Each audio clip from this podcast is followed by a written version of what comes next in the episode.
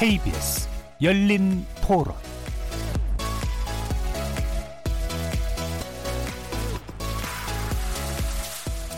안녕하십니까. KBS 열린 토론 정준입니다.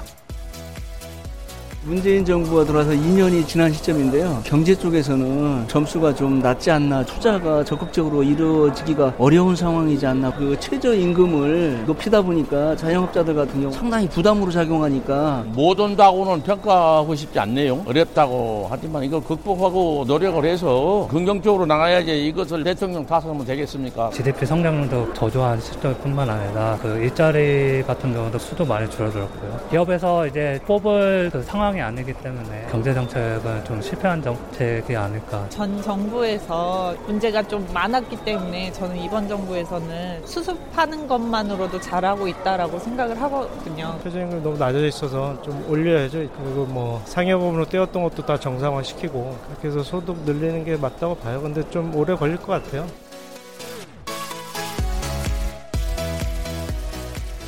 거리에서 만나본 시민들의 의견 잘 들어보셨죠? 오늘 주제는 문재인 정부 2년 경제정책 성과와 과제입니다.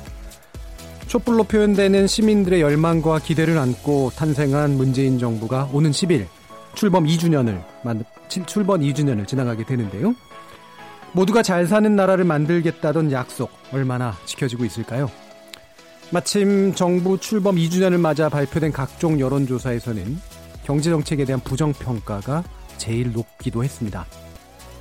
또 실제로 지난달 26일 한국은행이 발표한 올 1, 분기 경제 성장률은 전분기 대비 마이너스 0.3%를 기록해서 어려움을 더하고 있죠. 3년차에 접어든 문재인 정부의 더불어 잘 사는 경제 만들기 과연 성공할 수 있을까요? 문재인 정부 2년 경제정책 성과와 과제는 라는 주제로 경제 전문가들 모시고 진지하게 토론해 보겠습니다. KBS 열린 토론은 여러분과 함께 만듭니다.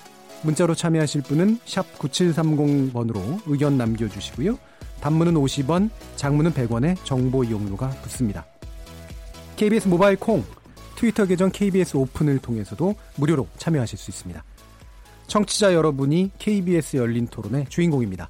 청취자 여러분의 날카로운 의견과 뜨거운 참여 부탁드리겠습니다. KBS 열린 토론 지금부터 출발하겠습니다.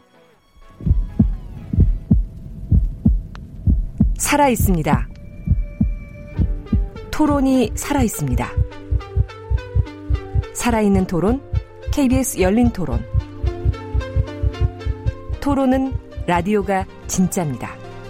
진짜 토론, KBS 열린 토론.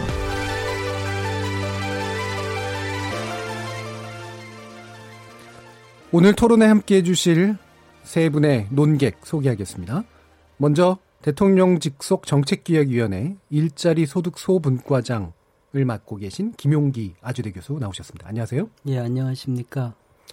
예, 김용기 교수님은 문재인 대선 캠프에서 국민성장 일자리 추진단장을 맡으신 거로 알고 있고요. 어, 흔히 알려진 공공 일자리 81만 개 정책을 설계한 분으로 또 알려져 있습니다. 어, 그래서 문재인 정부의 경제정책 이반자로 모신 셈인데요. 뭐 방어해야 되는 입장이신지 아니면 어떤지 모르겠습니다. 그다음에 두 분의 경제학자도 모셨습니다. 먼저 경제정의 실천 시민연합 정책위원장을 맡고 계신 박상인 서울대 행정대학원 교수 나오셨습니다. 안녕하세요. 네, 안녕하십니까. 자 그리고 현대 현대 경제연구원 고문을 맡고 계시고요. 네, 최양호 한국외대 경제학과 교수도 모셨습니다. 안녕하세요. 네, 반갑습니다. 자 이렇게 세 분의 경제 전문가를 모셨는데요. 어, 평소보다 이제 한 분, 원래 보통 이제 네 분을 모시는데 세 분을 또 모시는 이유도 어, 뭔가 좀 진지하고 전문적인 그런 좀 깊이 있는 토론을 기대하는 그런 측면들도 좀 있고요. 또 이제 이게 자칫하면 진영 논리에 휩싸여가지고 과도한 이념적인 논쟁이 될 가능성들이 높은데 사실은 경제 문제가 좀 더 본질적이고 사실적인 그런 측면들에 관련된 이야기들이 있기 때문에 함께 고민하는 그런 의미로서의 토론을 또 마련해 보고자 하는 그런 의도도 있습니다. 이 시간은 영상으로도 함께 하실 수 있습니다. 유튜브에 들어가셔서 KBS 일라디오를 검색하시면 지금 바로 저희들이 토론하는 모습 보실 수 있고요. 팟캐스트로도 들으실 수 있습니다. 그리고 매일 새벽 1시에 재방송도 됩니다. 함께할 방법 이렇게 안내드렸고요. 오늘 토론 주제 문재인 정부 2년 경제정책 성과와 과제는 본격적으로 시작해 보겠습니다. KBS 열린 토론 지금 이제 뭐 지면으로도 뭐 많이 나오고 있는 방식이긴 합니다만 각 정책 분야별로 이제 학점 매기거나 평점 매기거나 뭐 이런 식의 방식들을 쓰는데요. 다소 관습적이긴 하지만 뭐 세 분 다 교수님이 있으시니까 또 한번 써보겠습니다. 그래서 지난 2년 동안의 문재인 정부의 경제 정책을 어떤 점수를 주실 수 있을지 뭐 100점 만점에 몇 점이거나 또는 학점의 형식이거나 뭐 이렇게 평, 가해 주셔도 좋을 것 같습니다. 어, 먼저 처음 소개시켜 드렸던 대로 일단 김영규 교수님께 먼저 여쭙겠습니다. 예, 저는 그 B 플러스를 주고 B 플러스. 싶은데요. 예. 85점이죠. 물론 아까 그 우리 시청자들께서도 뭐 여러분이 얘기를 하신 것처럼 여론조사에 의한 평가가 아, 좋지 않은 게 사실입니다. 특히 이제 일자리 부분이 그렇고요. 근데 사실은 이제 앞으로 얘기를 하겠지만 저는 또 아, 긍정적인 부분도 없지 않다고 생각을 합니다. 예. 특히 제가 B 플러스를 주고 싶은 이유는 아, 경제 한국 경제가 당면한 문제에 대한 어떤 정확한 분석의 근거에서 아, 경제 정책이 세워졌다고 생각을 하기 때문입니다. 이른바 예. 이제 경제 정책 패러다임의 전환을 작년 7월에 재작년이죠. 재작년 7월에 정부에서 선언을 했는데 아, 당시에 이제 문제 의식을 보면 인구 정체나 고령화에 따른 이제 수요의 위축이라든가요. 혹은 생산 가능 인구 감소에 따른 이제 성장 활력의 둔화.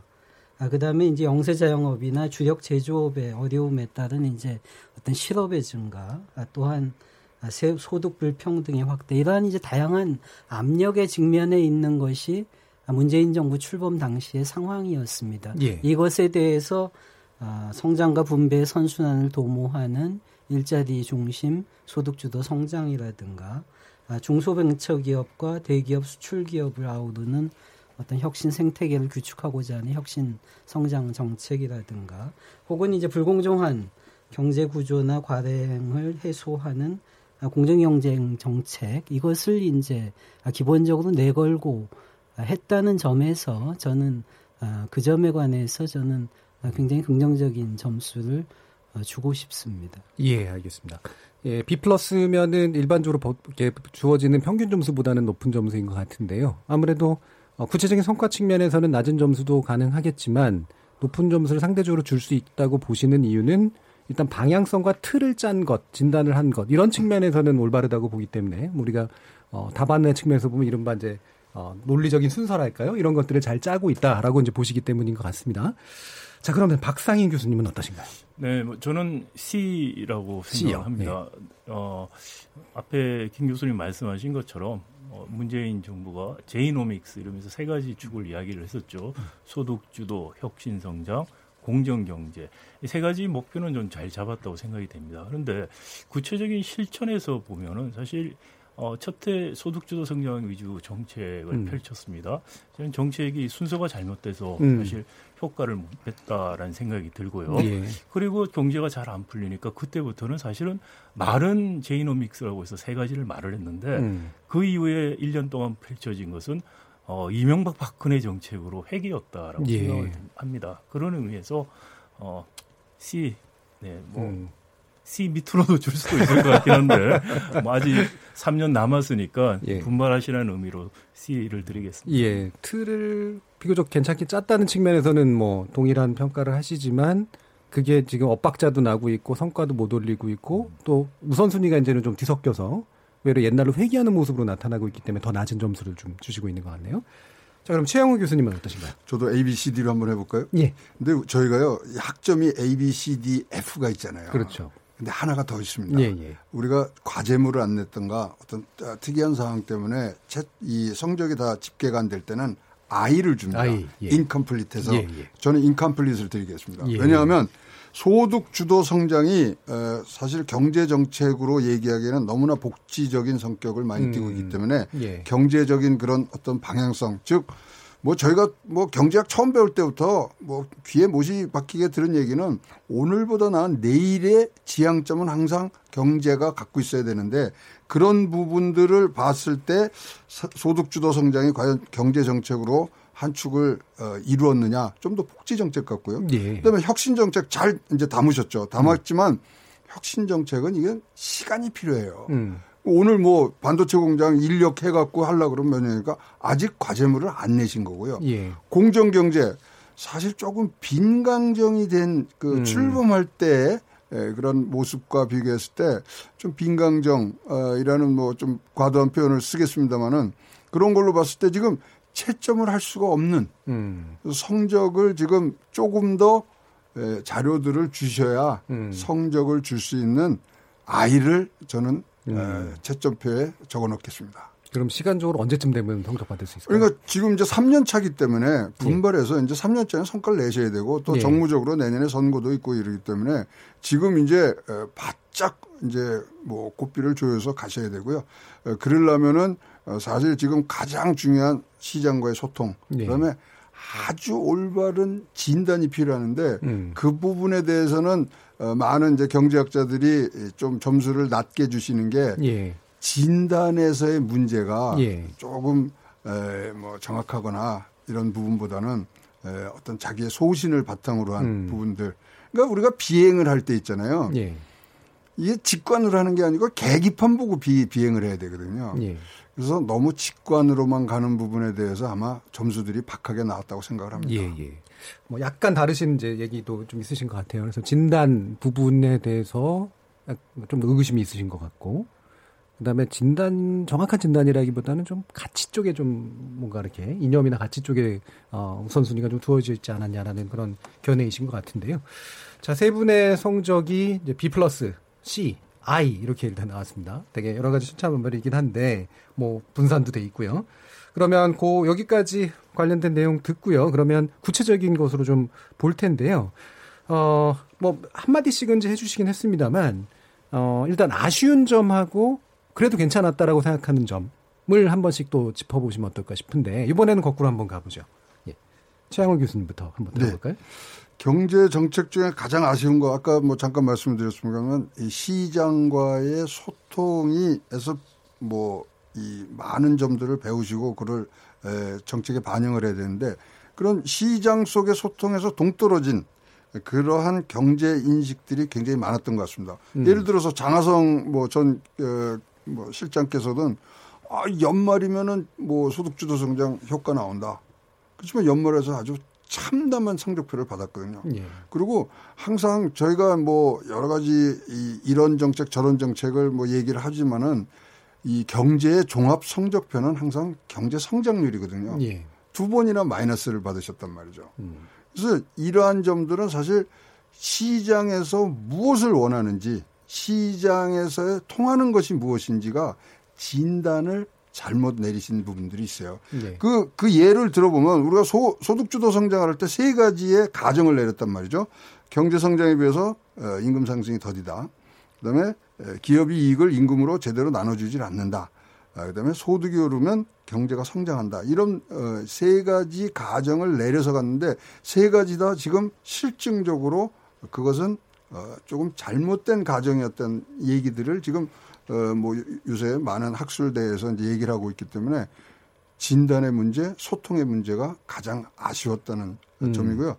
잘한 점은 뭐 어쨌거나 어, 새로운 어, 패러다임을 어, 갖고 와서 예. 우리가 이제 시작해 볼 수 있는 어, 부분들이 에, 이제 한 축을 만들어 주셨기 때문에 그 부분들에 대해서는 어, 굉장히 뭐 우리가 큰 박수를 보냅니다만 새로운 거를 갖고 왔을 때 가장 중요한 거는 디테일이거든요. 예. 디테일의 악마에서 좀, 어, 이 정부 부처라든가 실질적으로 정책을 운영하시는 분들이 충분히 대통령의 그런 정책 의지를 표현할 수 있는 디테일을 만드는 데는 실패한 거 아니냐. 음. 그런 점이 제일 아쉽습니다. 예. 아쉬움으로 다시 또 가셨네요. 예, 그 틀을 만드는 것에 대해서는 그게 아마 뭐 찬성이건 반대건 어쨌든 틀이 있는 거는 긍정적으로 평가를 네. 하셨는데 핵심적으로는 그 아쉬운 부분이 소득주 성장이나 이런 거로 대표되는 어, 것에서의 이제 여러 가지 부족한 성과라는 점들을 지적하셨는데요. 제가 잠깐만 좀 보완 설명을 좀 드리고 싶, 요청드리고 싶은 게 시장과의 소통이 뭐 이를테면 우리가 단순하게 얘기해 보면 이를테면 기업인과의 소통이나 뭐 아니면 노동자와의 소통이나 이런 식의 구체적인 어떤 주체에 관련된 문제입니까? 아니면 시장이란 추상적 대상을 놓고 반응을 보고 자꾸 이제 조정하는 그런 문제입니까? 어, 추상적인 그런 반응보다는요. 예. 경제 상황의 심각성에 대해서 너무 뒤늦게 하신 거죠. 예. 왜냐하면 이 우리가 이제 의사가 환자를 봤을 때 진단을 하고 치료를 하지 않습니까? 진단이 예. 잘못되면 치료도 잘못되는 거 아닙니까? 예. 근데 너무나 안이한 상태로 계속 위험. 그러니까 지금은 우리가 모든 공통 이 공감대를 이루고 있는 게 특단의 대책이 없으면 위기 상황으로 넘어간다. 거기에는 지금 모든 사람들이 동의를 할 거라고 생각을 하고 있고요. 예. 거기까지 오는데 너무나 많은 시간이 걸렸죠. 음, 그러니까 소통이라는 게 예. 진단을 얘기하시는 거군요. 네, 분명히 네. 우리가 지도자라든가 또 정책을 위반하는 사람은 집 바깥에 낙엽 하나 떨어진 걸로 가을이 온 걸 알아야 되는데 음. 나무에서 낙엽이 다 떨어진 후에도 아, 아직도 여름이라고 판단을 하고 있었던 부분 음. 뼈 아프죠. 심각히 안 좋은 상황인데도 그 부분을 좀 뭔가 정확히 파악하지 못했다. 네. 네. 이런 걸 소통으로 표현하신 것 같습니다. 그러면 박사인 교수님은 어떠세요? 네, 어, 어, 제가 모두에 말씀드린 것처럼 세 가지 축으로 이야기한 내용 자체는 좋았습니다. 네. 그런데 그 정책의 구체성이라든지 또는 어, 정책 어, 실행에 있어서 우선순위 또는 구체적인 실행 방법을 보면은 네. 정책 세 가지 소득주도 혁신 성장 그리고 공정 경제라는 걸 너무나 나열식으로 생각을 했다는 것이고요. 음. 이게 어떤 메커니즘에 의해서 어떻게 효과가 나고 음. 어, 상승 작용이 일어날 거에 대한 그에 대한 엄밀한 분석과 이해가 부족했다라는 생각입니다. 그래서 예. 어, 제가 우선순위 문제가 있었다 말씀을 드린 것이 이런 측면인데요. 즉 공정 경제라는 경제 구조가 예. 바꿔주는 정책들이 선행이 됐어야 된다고 음. 생각이 됩니다. 그런 구조에서 혁신이라는 게 일어날 수 있고 음. 혁신이 일어날 수 있을 때 소득 주도라는 푸시가 일어난다면은 음. 상승 작용을 할 수가 있는 것이죠. 예. 그런 식의 정책 순위가 이루어졌더라면은 음. 2년이 지난 지금 좀더 다른 평가를 받지 않았을까. 음. 그게 굉장히 저는 아쉽고요. 예. 그럼에도 불구하고 그런 오류에 대한 정확한 진단 없이 음. 갑자기 경제 활력 정책이라고 그러면서 음.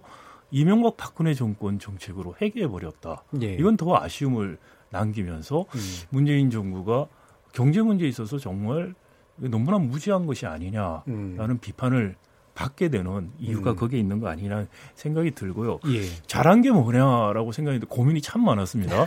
어떻게 보면 잘한 것 같은데 좀더 음. 깊이 생각해 보면 과연 그럴까라는 게 너무 많아요. 그럼에도 불구하고 제가 잘한 거 하나를 꼭 꽂자면은 저는 근로시간 주 52시간 단축한 것들을 잘한 것이라고 생각을 예. 합니다. 우리 너무나 장시간 노동 시간이 있었던 것도 문제였고요. 사실은 이 50, 주 50 이상 이상 했던 68시간 자체가 어, 법원에 의해서 사실 대법원에 의해서 음. 어, 이게 교정될 수밖에 없는 상황이었고 예. 그 상황에서 앞서서 혼란이 오기 전에 음. 국회가 여야가 합의를 해서 주 50시간, 52시간 합의를 한 것이죠. 입법으로 예. 해결을 했는 거는 어, 그건 뭐 청와대뿐만이 아니고 여야가 음. 잘했다고 생각이 됩니다. 그런데 예. 그 이후에 그 정신을 살리는 거에서도 지금 좀 후퇴하는 감이 있어서 음. 여전히 그 부분에서도 좀 아쉬움은 있습니다. 예, 예. 52시간 사실 또 유보할 수도 있었고 뭐 지금까지 보면 그랬는데 어쨌든 빨리 대응한 측면들이 분명히 있는 것 같고요.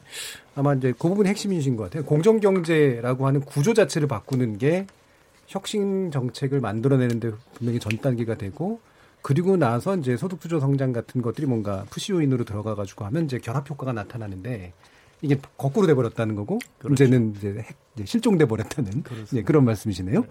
자, 그럼 김영희 교수님.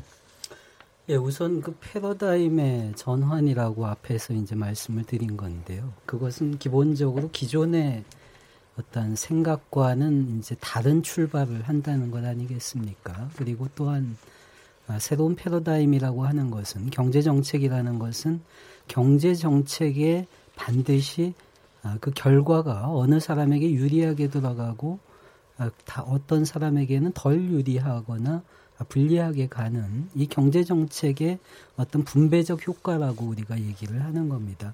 패러다임의 전환이라는 것은 결국은 그것이 바뀌는 것을 말하는 것입니다. 그렇기 때문에 기존의 사고를 통해서 해석하기보다는 새로운 관점이나 새로운 해석에 의해서 봐야 하는 것이기 때문에 저는 상당한 정도의 어떤 비판의 여지를 애당초부터 안고 있다라고 이제 생각을 하고요. 그러한 점에서 저는 아주 세세하게 이론적인 부분을 여기서 말씀드릴 수는 없을 것 같고요. 그러한 기본적으로 패러다임 전환 과정에서 이것이 굉장히 사회적으로 논란이 될 여지가 있다라는 것을 우선 말씀드리고 싶고 가장 많이 논란이 된 거는 아시다시피 최저임금 인상에 급박한 네. 어떤 그 급작스러운 폭입니다. 하지만 우리가 사실은 2017년 대선 시기로 돌아가 보면 모든 대선 후보가 시기에 있어서는 다소 차이가 있었지만 2020년이나 2022년이나 해가지고 모두 최저임금의 1만 원 인상을 모두가 다 주장을 했던 예. 사안이었습니다. 그리고 저는 사실 그래서 저는 결국은 정책이라는 것이 필요한 것이 결국은 정무적으로 판단하는 것 아니겠습니까? 어떠한 것을 가장 먼저 해야 될 것이냐의 것이고 또한 사실 아, 최저임금에 대한 결정이 시기적으로 가장 빨리 내려질 수밖에 없었던 상황이었습니다. 아, 또한 이것은 다른 정책과는 달리 정확하게 수치로 표현이 되는 정책이었기 때문에 아, 저는 타깃이 충분히 될 수 있는 정책이었다라는 생각을 하고 있고요. 그럼에도 불구하고 저는 돌이켜 보면 최저임금의 인상을 통해서 저는 또한 많은 성과가 있었다라고 예. 생각을 합니다. 최근에 된 것처럼 현재 상용 근로자 중에서 한국에서 고질적으로 저임금 노동자의 비중이 높습니다. 아, 예를 들어서 본다면은 2017년까지 전체 노동자 중에서 중위 소득의 3분의 2 이하를 우리가 3분의 2 미만을 이제 그 저소득 근로자라고 얘기를 하는데요. 이것이 22.3%에서 이것이 최저임금의 인상을 통해서 이제 19% 수준으로 떨어졌다라는 점이라든가 혹은 이제까지 고질적으로 경제 성장률보다 실질 임금 성장률이 낮게 나타났습니다. 이 부분에 대해서 아주 오랜만에 제대로 실질 경제 성장률을 능가하는 실질 임금의 상승률이 음. 나타난 것이고요.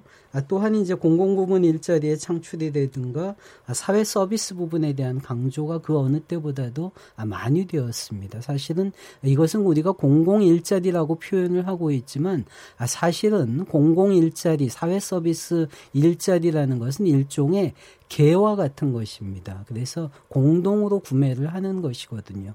모두에게 우리 생애 과정에서 아, 나타나는 리스크에 대해서 우리 개인은 모두 대응을 해야 하는 것입니다.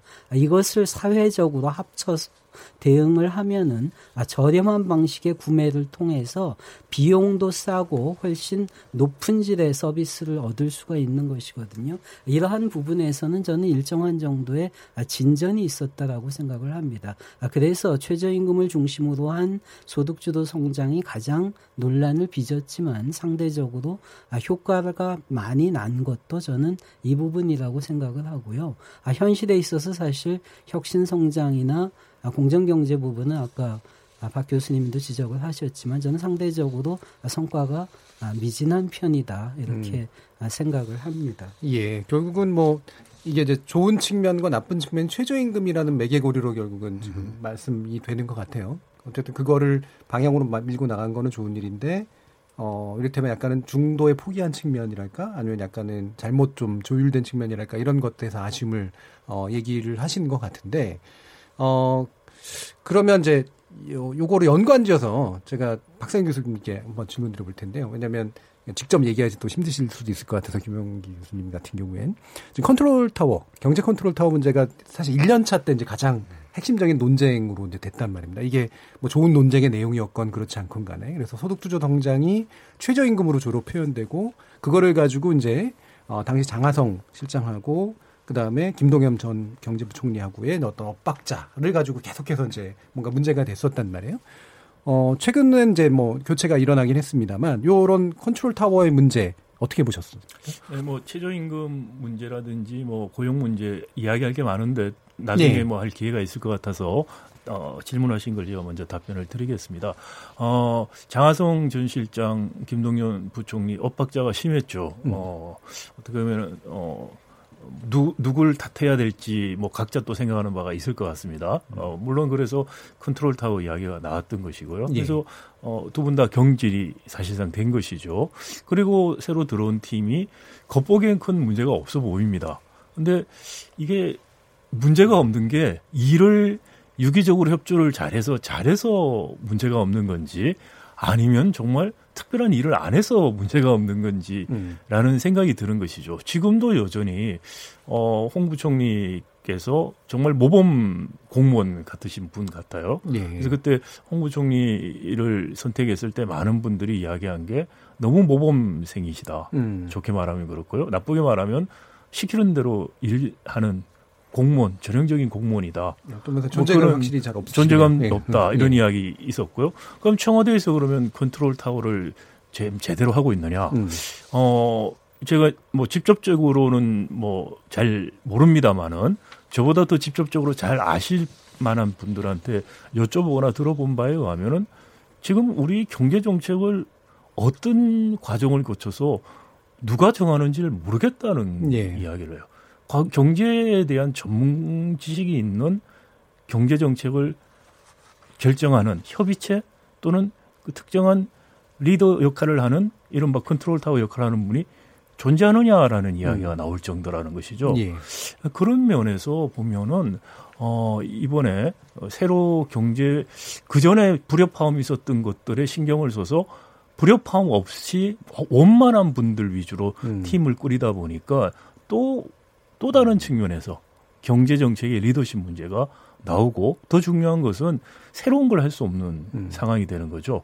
그러니까 어 순종형 분들을 음. 주로 이렇게 어 많이 이렇게 내각이라든지 청와대에 모시게 되면은 그런 분들이 패러다임 전환 김 교수님 말씀하셨는데 음. 할 수가 없죠. 예. 문재인 정부는 패러다임 전환한 거 없다고 저는 생각합니다. 음. 한다고 말만 했을 뿐이에요. 음. 음. 지금 말씀하신 최저임금 문제라든지 사회 서비스 고용 더 느린 거 그게 무슨 패러다임 전환입니까? 그건 정책 하나예요. 음. 패러다임 없이 소득 최저임금 올린 경우 많이 있습니다. 다른 나라에도 예. 이런 걸 패러다임 전환이나 할 수가 없고 음. 공정 경제라는 경제 구조를 바꾸는 정책을 해야만 패러다임 전환이 일어나는 거예요. 예. 하지도 않았다 저는 생각을 합니다. 예. 자, 컨트롤 타워 어떻게 뭐 저도 이제 일반적으로 쓰는 말이었기 때문에 경제 컨트롤 타워라는 표현을 썼습니다만 사실 우리 시장의 상황이라는 게 뭐 예전처럼 국가가 이렇게 막 주도해서 되는 뭐 이런 건 아닐 테니까 뭐 경제 정책에 관련된 아마 컨트롤 타워 정도가 될 텐데 분명히 그건 색깔은 있어야 되잖아요. 근데 아까 같은 경우에 이제 네. 보시면 어쨌든 지향이나 표방하는 것 같은 것들은 보였다. 네. 근데 이제 이게 컨트롤 타워를 통해서 표현이 되거나 잘 운영이 되느냐에 대한 평가가 좀 있으실 것 같은데 최영 교수님 어떻습니까? 그러니까 선의로 시작된 일이 항상 좋은 결과를 나타내는 건 아니지 않습니까? 예. 그러면 만약에 선의로 시작한 것들이 도, 이, 이 진행되는 과정에서 어떤 뭐 문제점이 있다 그러면 빠르게 그한 팀이 돼서 그거를 대체하고 수정하고 이렇게 바꿔서 나가야 되거든요. 예. 근데 이제 우리 이제 뭐 주위 사람들하고 또 이 여론조사들에 보면은 이 정부의 특징 중에 하나가 이 정부가 하는 일은 모두 옳고 그다음에 정의론이 논쟁하지 말라는 느낌을 받는다는 거죠. 예. 따라서 정의를 독점하고 있는 그 차원에서도 국민이 그런 느낌을 드니까 적폐청산도 굉장히 사시의 눈으로 봐야 되고 적폐청산 꼭 필요한 거거든요. 그럼에도 불구하고 정의가 독점됐다는 그런 인식을 국민들 사이에 공감대가 넓혀지니까 선의로 이뤄진 일들이 좋은 결과로 안 나오는 듯한 지금 모습들이 이제 보이기 시작한단 말이죠. 예. 이 부분에서는 항상 정책을 운영하고 정책의 어떤 컨트롤 타우면 빠른 속도로 이거를 수정하고 대체하고 근간을 유지할 수 있으면서 나가는 그 역량 아닌가요? 예. 개인의 역량이고 정부의 역량이고 기업의 역량이거든요. 그것은 못, 보, 어, 못 보여준 그런 어, 지난 2년이 아니었는가는 어, 뭐 예. 제, 저의 아주 개인적인 생각입니다만 예, 그렇게 생각하고 있습니다. 자, 그럼 김영규 교수님이 이두 분 견해에 대해서 어떻게 간단히 코멘트를 해주시면 네, 어떻습니까? 그 우선 그 논의를 그 정책의 정당성이 마치 이 정부만이 가지고 있다라고 어, 독점을 하고 있는 거 아니냐 이렇게 지적을 하셨는데 저는 그 반대 아닌가 생각이 듭니다. 이 이상 어떻게 아, 자유롭게 아, 비판이 이렇게 활성화 아, 될 수가 없고요. 잘 아시다시피 사실은 아, 한국의 언론에 사실 커다란 문제가 있습니다. 사실 광고비에 의한 어떤 그 언론의 아젠다와 물론 일부 언론이지만요. 일부 언론의 아젠다와 상당수 언론이라고 예, 하셔도 됩니다. 기존 기존 기득권의 이해관계가 소위 광고비라든가 여러 가지를 통해서 아, 정말 확실하게 집행이 되고 있는 그러한 환경이기 때문에 저는 아, 과도하게 과도한 비판이 야기가 되고 있다고 저는 도리어 생각을 하고 있고요. 컨트롤 타워 관련해서는 저는 사실 돌이켜 보면은 가장 심각한 문제였다고 생각을 합니다. 음. 불필요할 정도로 필요 이상으로 사실 경제 정책의 경제 정책의 성과가 현재 저는 폄하되고 있다고 보고 예. 있습니다.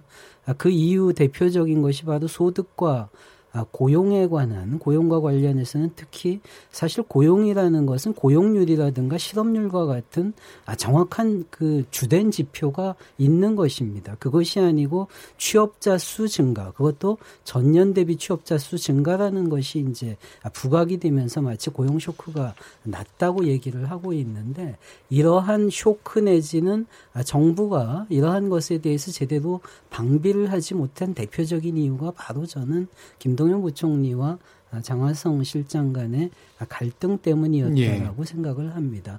저는 두 분이 물론 좋은 의도를 가지고 각자 맡은 바 영역에 대해서 그 중요성을 강조한 측면도 있다고 생각을 합니다. 어찌됐건 그러한 이유 때문에 김동연 부총리 같은 경우는 혁신 성장을 강조를 했고 그러한 과정에서 아, 최저임금의 효과라든가 이러한 부분에 대해서 아, 다소 비관적이거나 이러한 시각을 보였고 결국은 그 이유 때문에 저는 아, 기재부라든가 노동부라든가 통계청이라든가 이러한 데에서 정확하게 지표에 대한 설명을 제대로 하지 못한 측면이 있다고 예. 생각을 합니다. 음. 한 가지만 예를 들자면요.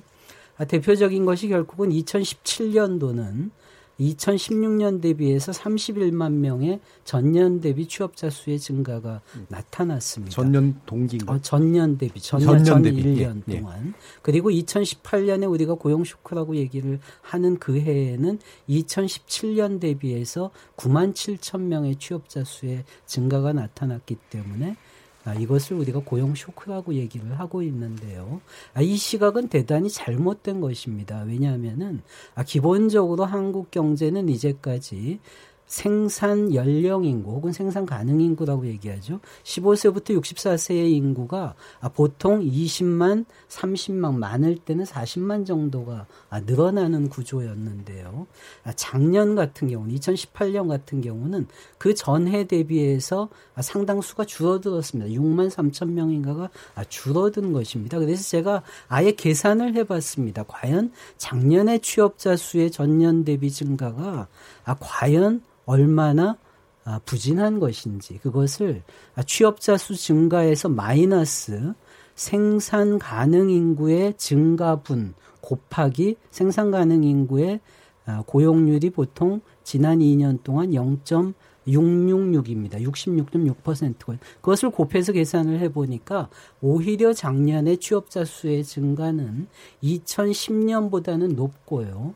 2015년, 16년과 동일한 수준입니다. 그리고 아주 이례적으로 심각하게 4대강 사업이라든가 혹은 과도한 부동산 광풍이 불었던 2014년과 2017년의 경우에 비해서는 부진한 것이 사실입니다. 예. 아, 또한 2017년 31만과 비교를 한다고 하더라도 상용직 근로자는 35만 명 수준으로 동일하게 늘어났습니다. 어디서 줄었냐면은요, 일용직에서 줄었습니다. 예. 일용직은 아시다시피 한 달 미만의 고용의 형태를 얘기를 하는 것입니다. 일용직이 늘어난 이유는 정확합니다. 그것은 2017년도에 과도한 부동산 경기가 있었던 것이고 예. 그것이 잠재워지는 바람에 그 부분에서 줄어든 것입니다. 이렇다라고 하면은 과연 우리가 취업자 수의 증가가 전년 대비 31만 명에서 9만 7천 명으로 줄어든 것이 숫자에 있어서는 다소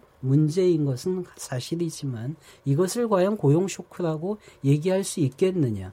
저는 이것에 대해서 정부가 대응하지 못한 핵심적인 이유가 바로 작년 5월부터 김동연 부총리와 장화성 실장 간의 갈등 때문에 예. 아, 정부가 효과적으로 이러한 정책, 이 배경에 있는 인구 구조의 변화라는 구조적 변화에 대해서 찬찬히 국민들에게 설득을 하지 못한 예, 예. 이러한 것의 결과라고 생각을 합니다. 예, 아마 반론들이 좀 있으실 것 같긴 한데요. 어쨌든 이제 많이 좀 길게 얘기해 주셨으니까 핵심은 이제 어 결국에는 그런 고용 쇼크라고 표현했던 것, 고용 참사라고 표현했던 것들은 과도한 진단이었는데 그거에 대한 제대로 된 설명을 못한 게 바로 컨트롤 타워의 불협화음 때문이었다라고 정도로 이제 요약은 할 수 있을 것 같은데요. 제가 다시 약간 어, 그 부분에 대해서 하나 좀 질문을 드리고 싶은 게 최근에 어 3, 3월 2월하고 3월이었나요? 그때 취업자 중과수 폭이 이제 두 달 연속 20만 명대를 기록했다고 나오거든요. 네. 그럼 이거는 갑자기 좋아진 건 왜 그런 건가요?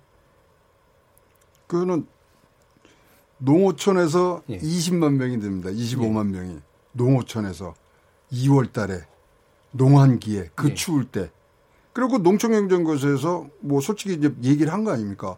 귀농 인구 잡았다. 음. 그 다음에 지금 저 쭉 말씀하시는데 뭐 이 숫자별로 얘기하지만 그 내용을 보면은 지금 고용부에도 어저께 보고한 내용을 보면 81만 개 중에 70%인 56만 개가 60세 이상의 아주 그냥 어 뭐 용돈벌이 정도의 그러니까 그거 아닙니까? 뭐 저 강의실 불 끄기 뭐 담배꽁초 줍기. 우리나라의 노동 생산성과 국가의 경쟁력을 위하는 생산성 향상을 위한 일자리가 늘어난 거는 절대 아니죠. 특히 우리가 이거 심각하게 봐야 되는 게 30대 40대 취업률은 줄어들고 있다는 거죠. 그리고 인구 구조가 지금 뭐, 뭐 어저께 오늘 뭐 작년 올해 이렇게 바뀐 게 아니고 쭉 바뀌어온 건데 그것이 갑자기 2018년도 17년도에 나타났다? 좀 말이 안 되고요.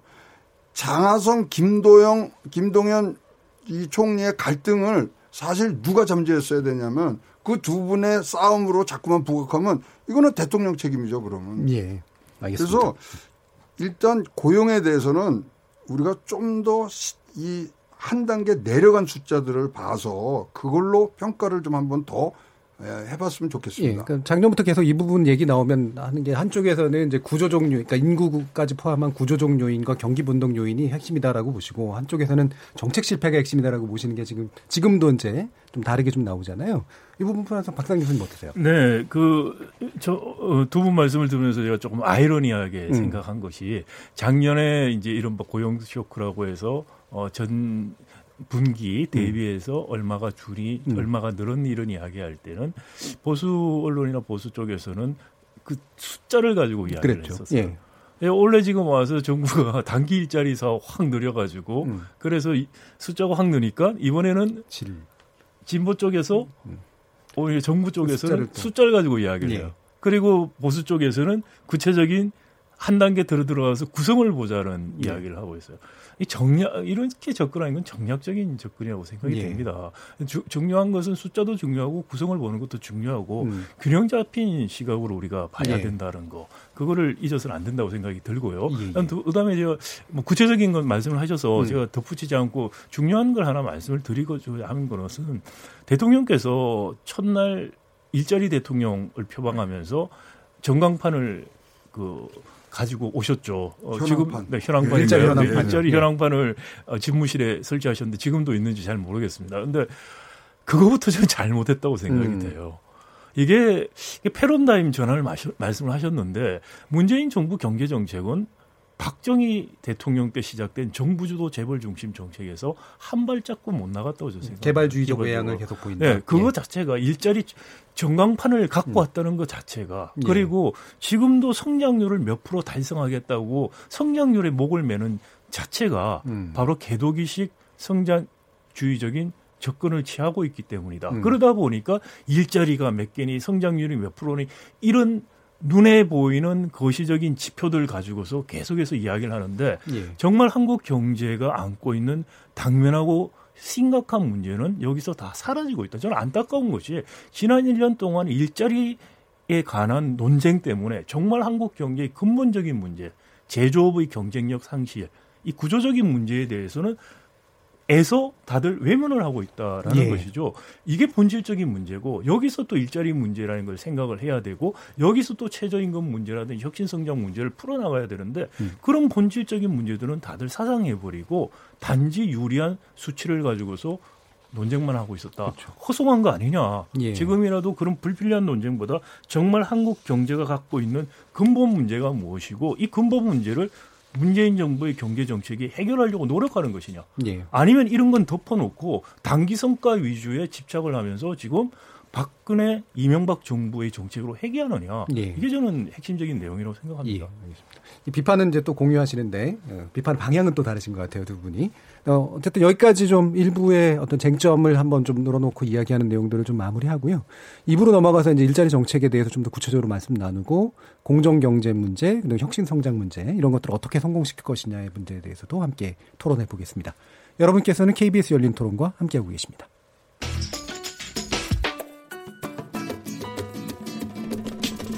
묻는다, 듣는다, 통한다. KBS 열린 토론. 듣고 계신 청취자 여러분 감사드립니다. 들으면서 답답한 부분은 없으신가요? 궁금한 점은요? 그렇다면 함께 토론에 참여하시죠. 유료 문자 9730을 이용하시면 됩니다. 단문은 50원, 장문은 100원의 정보 이용료가 있습니다. 스마트폰 어플리케이션 KBS 모바일 콩을 통해서도 무료로 참여하실 수 있습니다. KBS 열린 토론은 언제나 열려 있습니다. 듣고 계신 KBS 열린 토론은 매일 밤 1시에 재방송됩니다. 자, 토론이 진행되는 동안 청취자 여러분들께서 여러 가지 의견 보내주셨는데요. 한번 들어보겠습니다. 정희진 문자 캐스터. 네, 안녕하십니까. 문자캐스터 정희진입니다. 문재인 정부 2년 경제정책 성과와 과제는에 대해 청취자 여러분이 보내주신 문자 소개해드리겠습니다. 먼저 휴대전화 뒷번호 6716님. 항상 그랬듯이 좋은 정책을 펼쳐 보이려 해본들. 야당은 무조건 반대로 발목 잡기에 올인하고 대기업들이 유보금 쌓아놓고도 투자 등을 거의 하지 않기에 경제정책에 점수를 매기기보다는 정부의 노력이 있느냐 없느냐로 평가해야 한다고 생각합니다. 7835님, 최저임금을 받는 사람이 사회적 약자들입니다. 최저임금 비판하는 분들, 내 자식이 최저임금 받고 일한다고 생각해보세요. 시간당 8,350원, 월 174만 5,150원입니다. 팍팍한 사회, 같이 삽시다 해주셨고요. 2261님, 소득 주도 성장이 주제는 좋았는데 구체적 실현이 안 된 게 문제입니다. 우리 몸에 혈액이 잘 돌아가야 몸이 건강한데 소득 주도 성장으로 우리 경제에 동맥경화가 왔다고 생각합니다. 1848님, 대통령과 경제 책임자들이 거리에 나가서 실물 경제가 어떻게 돼가고 있는지 보고는 있나요? 우리 동네에도 빈 가게가 너무 많이 늘고 있습니다. 이론적으로만 설명하지 말고 장사가 안 돼서 문 닫는 현실 토대 위에서 경제 정책을 펴주시기 바랍니다. 3116님, 과거처럼 친재벌, 정경유착 정책을 쓰거나 빚내서 집사라고 하는 부동산 거품 정책을 써야 합니까? 경제 문제를 정권이 좌지우지할 수 있는 여지는 아주 제한적일 수밖에 없습니다. 이 토론에서 대안을 이야기해 주세요. 유튜브로 윤성님 의견 주셨는데요. 최저임금 오른 건 이해하는데 자영업자에게 가장 부담되는 가맹 정책이나 임대 정책의 개혁 부탁합니다. 자영업은 보수나 진보나 아무도 관심 없는 것 같아 슬프네요. 라고 보내주셨네요. 네, KBS 열린 토론. 지금 방송을 듣고 계신 청취자 모두가 시민농객입니다. 계속해서 청취자 여러분들의 날카로운 시선과 의견 보내주세요. 지금까지 문자캐스터 정희진이었습니다.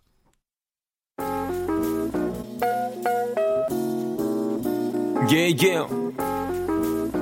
어, yo. 무엇이든 묻고 진심으로 듣고 마음으로 통하는 여기가 열린 토론 레디오가 진짜 진짜 토론 KBS 열린 토론 네, KBS 열린 토론 문재인 정부 2년 경제정책 성과와 과제라는 주제로 김용기 아주대 교수, 박상인 서울대 교수, 최영호 한국외대 교수님과 함께하고 있습니다.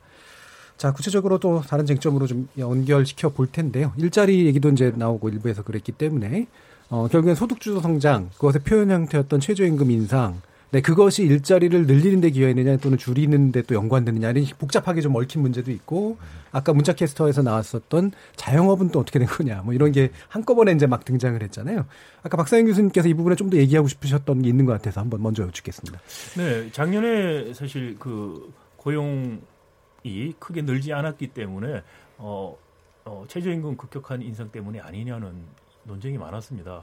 근데 저는 사실 작년에 일자리 많이 줄어들었던 부분들, 음. 많이 늘지 않았던 부분이죠. 예. 그게 최저임금의 직접적인 영향이라고 생각하지는 않습니다. 예. 어, 보다 근본적인 원인은 어, 제조 문제라고 생각을 예. 하고요. 또 하나는 어, 특정 분야 같은 경우에는 어, 기술 발전 요, 인도 크다고 생각합니다. 예. 예를 들어서 자동화가 많이 이루어지고 인터넷을 통해서 쇼핑 같은 걸 많이 하기 때문에 어려워지는 그런 좀 트렌드적인 측면들이 음. 컸다라고 생각이 됩니다. 그럼에도 불구하고 작년에 그럼 최저임금 올리는 정책이 정말 문재인 정부 일기에서 가장 우선을 해서 해야 될 정책이었느냐? 예. 아니라고 생각을 합니다. 아까 예. 말씀드린 것처럼 공정 경제에 관한 정책이 우선이 되었다, 되어야 됐다고 생각을 하고요. 음. 최저임금 올리는 정책을 쓴 것을 그러면 잘한 정책이다 평가할 수 없다는 예. 말씀을 드리고 싶고요. 최저임금이 지금 작년하고 재작년 올라서 올해 한 2년 사이 거의 한 30% 올랐기 때문에 최저임금이 오른 부정적 효과는 사실 나타난다면 올해 사실 음. 나타날 가능성이 저는 크다고 생각이 되고요. 예. 그게 지금 통계에서 정부가 정책적 대응들을 단기 일자리 사업을 하면서 어느 정도 노이즈가 많이 생겨서 얼마나 제대로 잡아낼 수 있을지는 좀 더 봐야겠지만은 음. 그 부분은 이제 올해 좀더 저희가 유심히 볼 문제라 라는 기본적인 생각을 갖고 있고요. 최저임금 관련해서 제가 한 가지만 말씀을 더 드리자면은, 어, 최저임금에 대해서 긍정적인 부분들 말씀하신 것들, 뭐, 전체 상용직 임금들이 올라갔다라든지 이런 것들 다 맞습니다. 음. 그런데 이제 부정적인 부분들이 있었던 것도 부정할 수는 없어요. 예. 제가, 어, 최저임금에 대해서 여러 가지 study들이 나오는데 제가 말씀드린 이런 분야, 산업 분야마다 기술적인 트렌드라든지 제조업 내지는 그 산업의 경쟁력 문제가 다르다는 이런 by 트렌드를 음. 컨트롤하는 문제거든요. 예. 이걸 제대로 컨트롤해서 보는 연구들 보면은 최저임금 자체가 어, 고용의 수 자체에 영향을 주기보다는 음. 일하는 시간에 영향을 많이 예. 줬다는 결과가 많이 나요. 음. 일하는 시간을 줄이고 근데 그 일하는 시간을 줄이는 게 대부분이 어, 비정규직이나 네. 일용직, 일용직, 좀 약자들한테 많이 음. 갔었다. 그런 면에서 이제 부정적인 효과가 음. 있었다는 보고들은 합니다. 음. 근데 그게 작년까지 18년까지 이야기인데 19년에는 좀 더 부정적인 효과가 저는 나올 수가 있다고 음. 생각이 되고요. 어, 해외 연구에서 최저임금을 올렸을 때 긍정적인 효과가 나올 때 두 가지의 전달 경로가 있어요. 최저임금을 올리면 한계 기업이 도산하는 건 당연한 겁니다. 예. 감당을 못하죠. 예. 그러면은 거기에 잠겨 있었던 한계 기업에 잠겨 있었던 인적 자원과 물적 자원이 더 생산적인 대로 옮겨갈 수 있으면 최저임금 올리는 게 푸시하는 효과입니다. 나쁜 균형에서 더 좋은 균형으로 경제가 이동하도록 푸시하는 경우에 그런데 우리 지금 현재 우리 상황에서 자영업이라든지 최저임금에 영향을 받는 이, 이른바 2차 밴드에 해당하는 중소기업들 거기서는 갈 데가 없어요. 음. 기회가 없어요. 그러니까 제가 말씀드린 공정 경제가 먼저 선행돼야 된다는 것이 그런 기회를 만들 수 있는 구조가 먼저 만들어져서 푸시가 돼야지 옮겨간다는 거예요. 또 네. 하나는 이제 그 독점, 어, 수요 독점 내지는 독점이 아주 강한 음. 산업이에요. 그러니까 미국 같은 경우 맥도날드 같은 게 어, 지역적인 독점이기 때문에 최저임금 올린 것을 흡수해 버려서 큰 음. 효과가 없다는 연구가 나옵니다. 근데 네. 우리는 그럴 만한 산업이 없어요. 지금 말씀드린 직접 영향을 많이 받는 자영업이라든지 중소기업 열악한 2차 밴더 중소기업들은 정말 경쟁에 완전히 노출된 산업이에요. 음. 과다 경쟁이라고 할 만큼 그런 산업에서 올렸을 때 흡수가 되지가 않고 흡수를 해주려면 위에서 하청에서 원청이 그걸 흡수해줘야 되는데 우리 원청들이 그걸 안 해주죠. 예. 단가 우려치기를 더 하는데요. 음. 이런 구조들이 바뀌지 않은 상황에서 최저임금을 올리면은 결국은 제일 취약한 사람들이 일을 잃게 돼요. 그러니까 예. 아까 임금 받는 사람들만 좋아졌다 그러지만은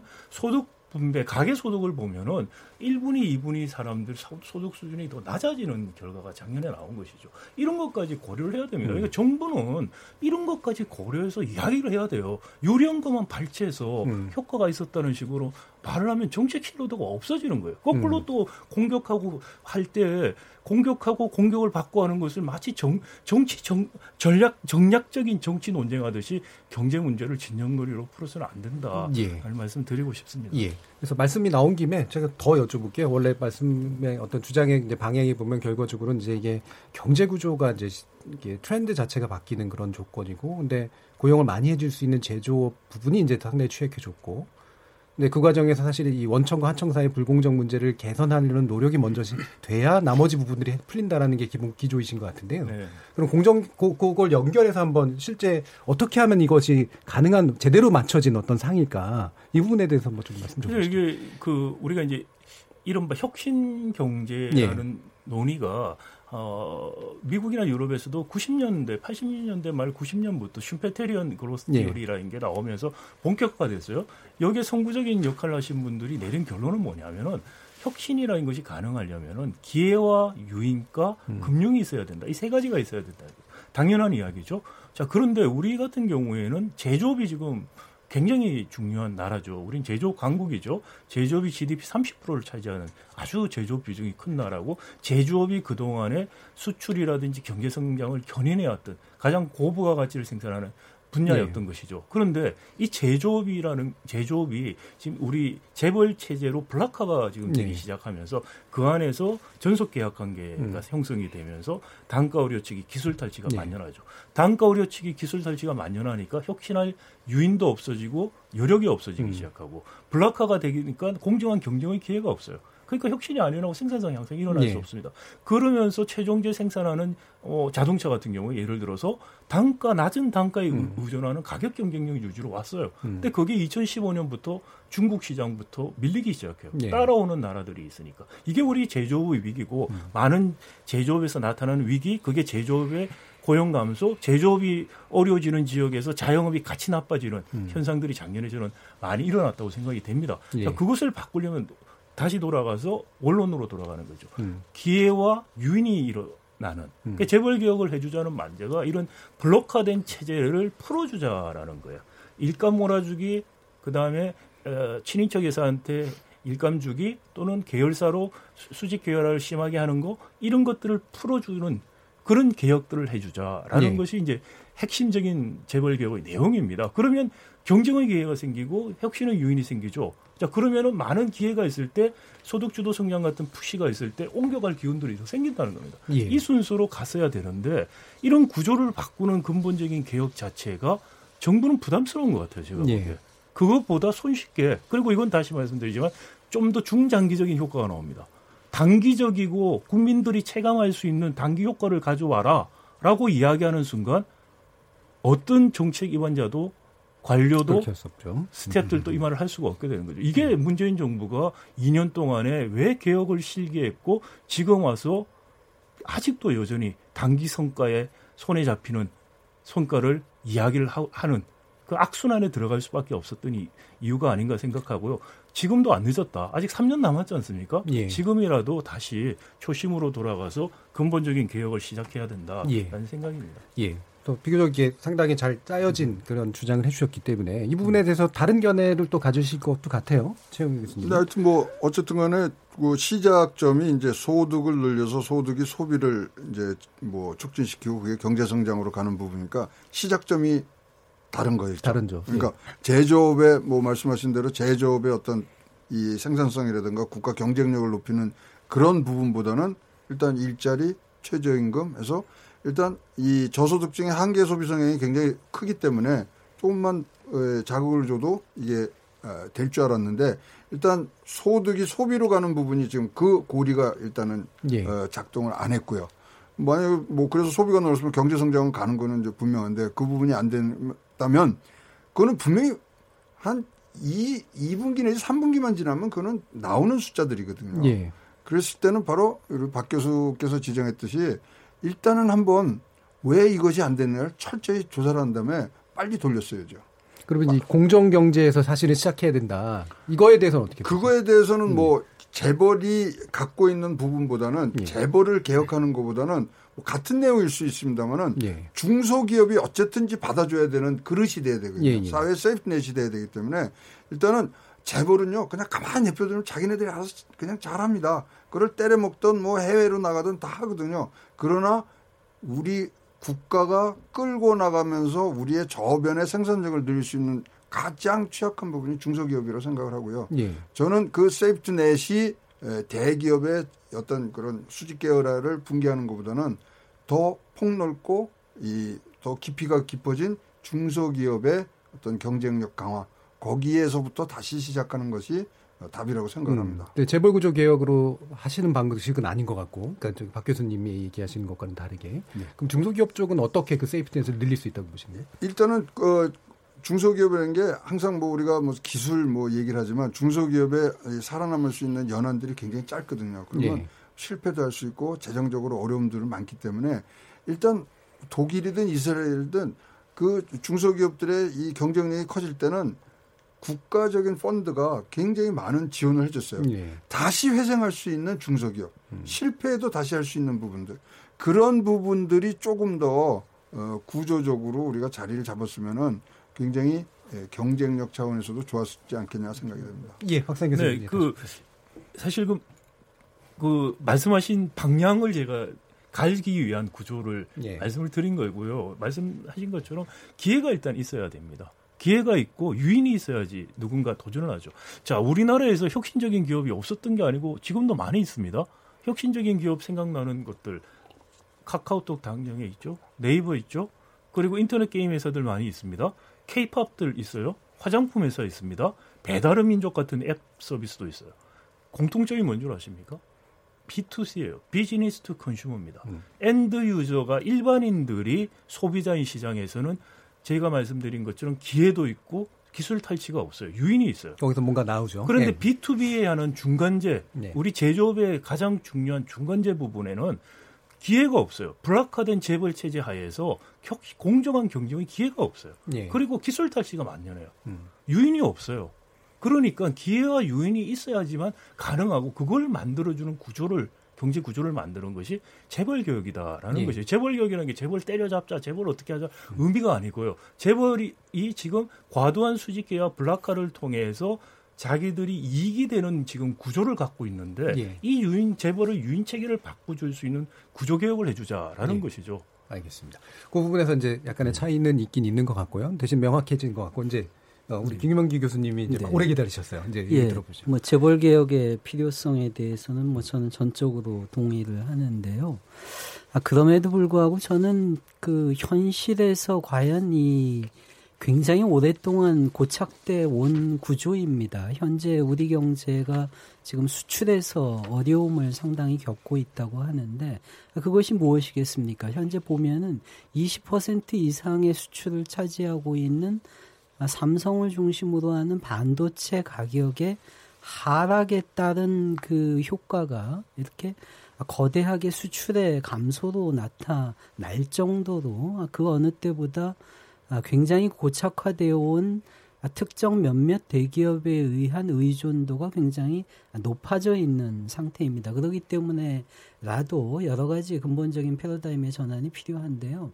아, 저는 그럼에도 불구하고 이 재벌 개혁이라는 것이 사실 굉장히 쉽지 않은 주제다라고 예. 생각을 합니다. 이 점에 대해서는 사실 굉장히 오랫동안에 많은 연구가 있어 왔습니다. 우리가 일반적으로 이 대기업이라는 존재는 수백 년 동안 1900년대 초반부터 존재를 하면서 미국 사회에서나 한국 사회에서는 물론 이제 60년대 70년대 이후부터 하면서 아주 강력한 구조적 힘을 발휘하고 있는 존재입니다.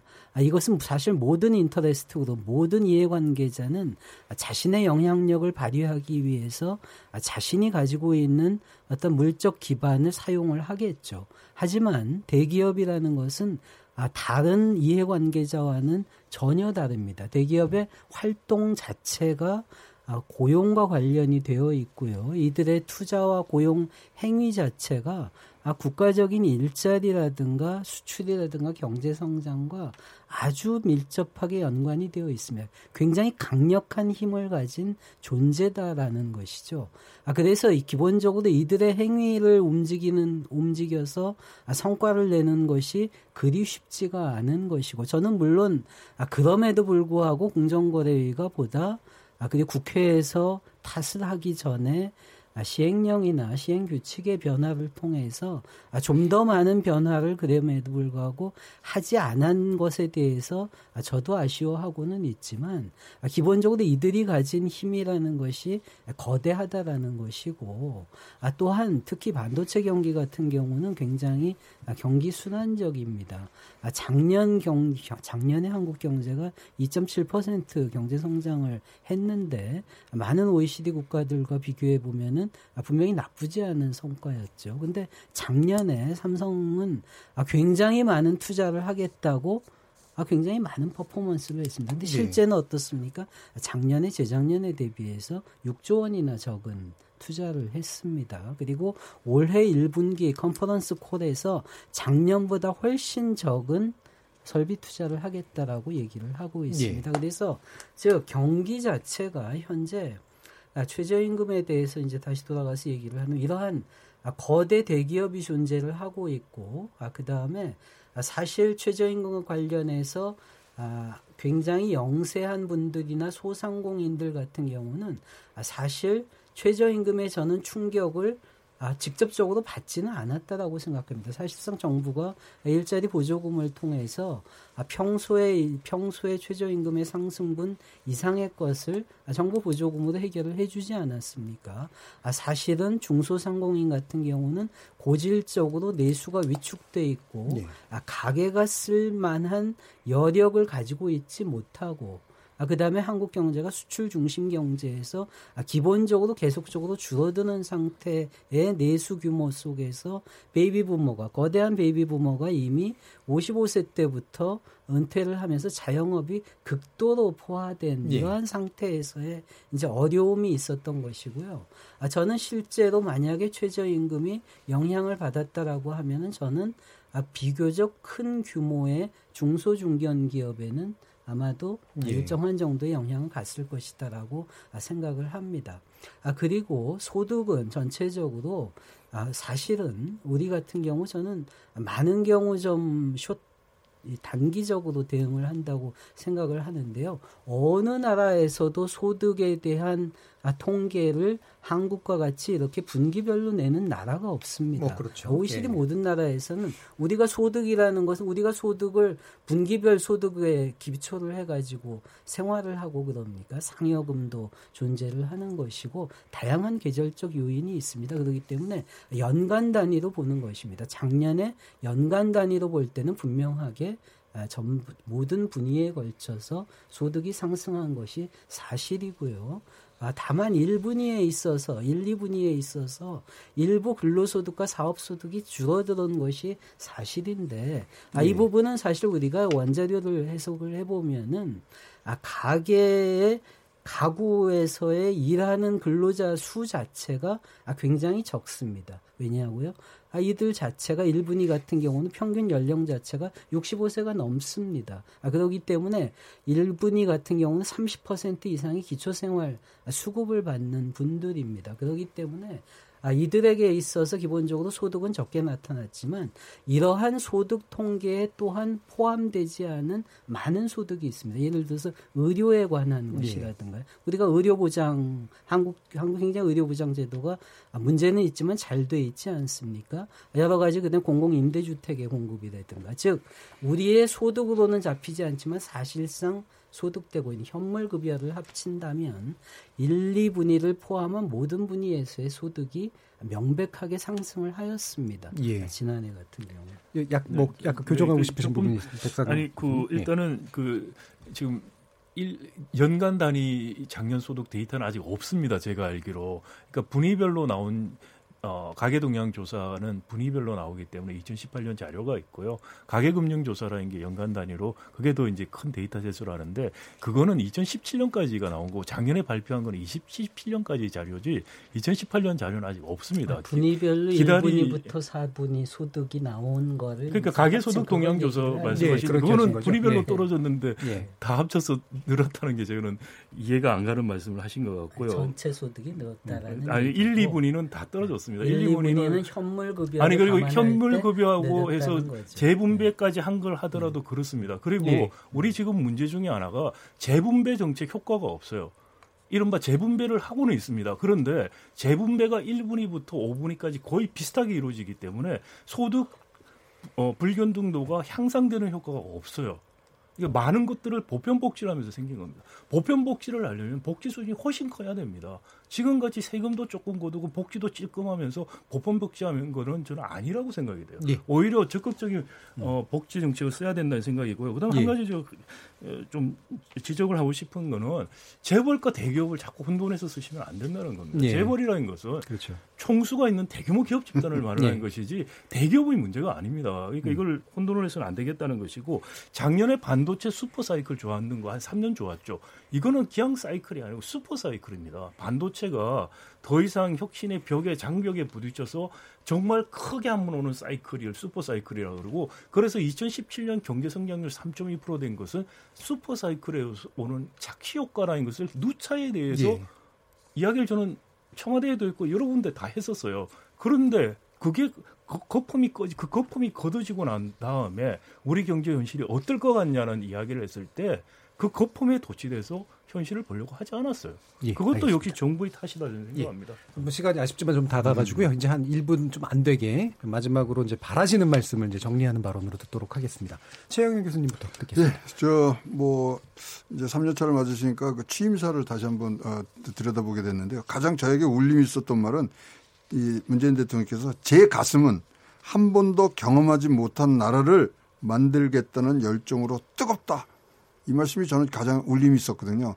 그 말에 항상 맞는 음. 그리고 에, 뭐 소득 저 최저임금이 올라가더라도 자영업자의 눈물 위에 올라가지 않는 음. 그리고 나라다운 나라 모두가 잘 사는 나라 여기에 대해서 디테일로 꼭 승부를 해주시기를 바란다는 당부의 말씀을 꼭 드리고 싶습니다. 예, 박사님 교수님.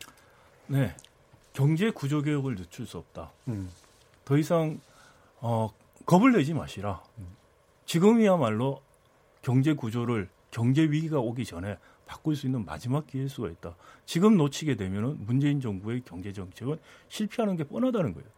수술을 해야 되는 경제인데 수술할 때 잘못해서 죽을까 겁난다고 해서 항생제만 자꾸 투여하는 식으로 해서 확실하게 경제를 죽여서는 안 된다는 것입니다. 음. 국민들의 지지가 아직까지 있습니다. 그리고 어, 총선이라는 정치 또 행사가 있고요. 그걸 통해서 어, 개혁 세력들이 다시 한번 어, 정책 연대를 할 필요가 있다. 네. 그래서 진정 촛불 시민혁명이 발했던 정경유착의 고리를 끊는 것뿐만이 아니고 50년 낡은 박정희 개발 체제를 이제 바꿀 때가 됐다. 정말 진정한 패러다임 전환을 할 때가 됐다. 음. 그 정책을 하는데 두려워하지 마시라라는 말씀을 드리고 싶습니다. 예, 알겠습니다. 자, 그럼 마지막으로 김영기 교수님. 네, 저는 그 사실 돌이켜 보면은 여러 가지 어려움이 있었지만 그래도 아, 근본적인 우리 발상에 또 전환이 일어나고 있는 부분들이 있지 않나 이렇게 생각을 합니다. 아, 단순히 성장률에만 집착을 하다가 아, 보다 평균적인 소득이나 평균적인 GDP 상승이 아니라 각각 개개인의 삶, 특히나 현 정부 들어서 어떤 가계 소득의 중요성이나 국내 소비의 중요성 이러한 것에 대해서 저는 문제는 있지만 확실하게 각인을 하고 그 부분에 대해서 많은 사람들이 그래도 동의를 하고 있지 않나 그래서 그러한 변화가 있다라는 것이고요. 그럼에도 불구하고 현재 대외 환경이나 여러 가지 상황은 사실 굉장히 좋지 않다라는 점에 대해서도 저는 국민들이 좀 이렇게 같이 감안을 해서 예. 판단을 하면 좋겠다 이렇게 생각을 하고요. 예. 저성장과 양극화라는 이러한 어떤 근본적인 문제는 사실 지난 50년 이상의 해왔던 경제 방식의 결과입니다. 네. 그 부분을 바꾸는 노력을 가열차게 했으면 좋겠다. 이렇게 예, 알겠습니다. 뭐 다 더 한 번 더 모셔가지고 얘기 들어야 될 것 같아요. KBS 열린 토론 오늘은 문재인 정부 2년 경제정책 성과와 과제는 이란 주제로 토론해 봤는데요. 기회 평등, 과정의 공정성, 결과의 정의로움이라는 게 우리한테 많은 것들을 줬던 그런 약속입니다. 오늘 함께 해주신 세 분 전문가 선생님 모두 감사드리고요. 어, 저는 내일 저녁 7시 20분에 다시 찾아뵙겠습니다. 지금까지 KBS 열린 토론 정준이었습니다.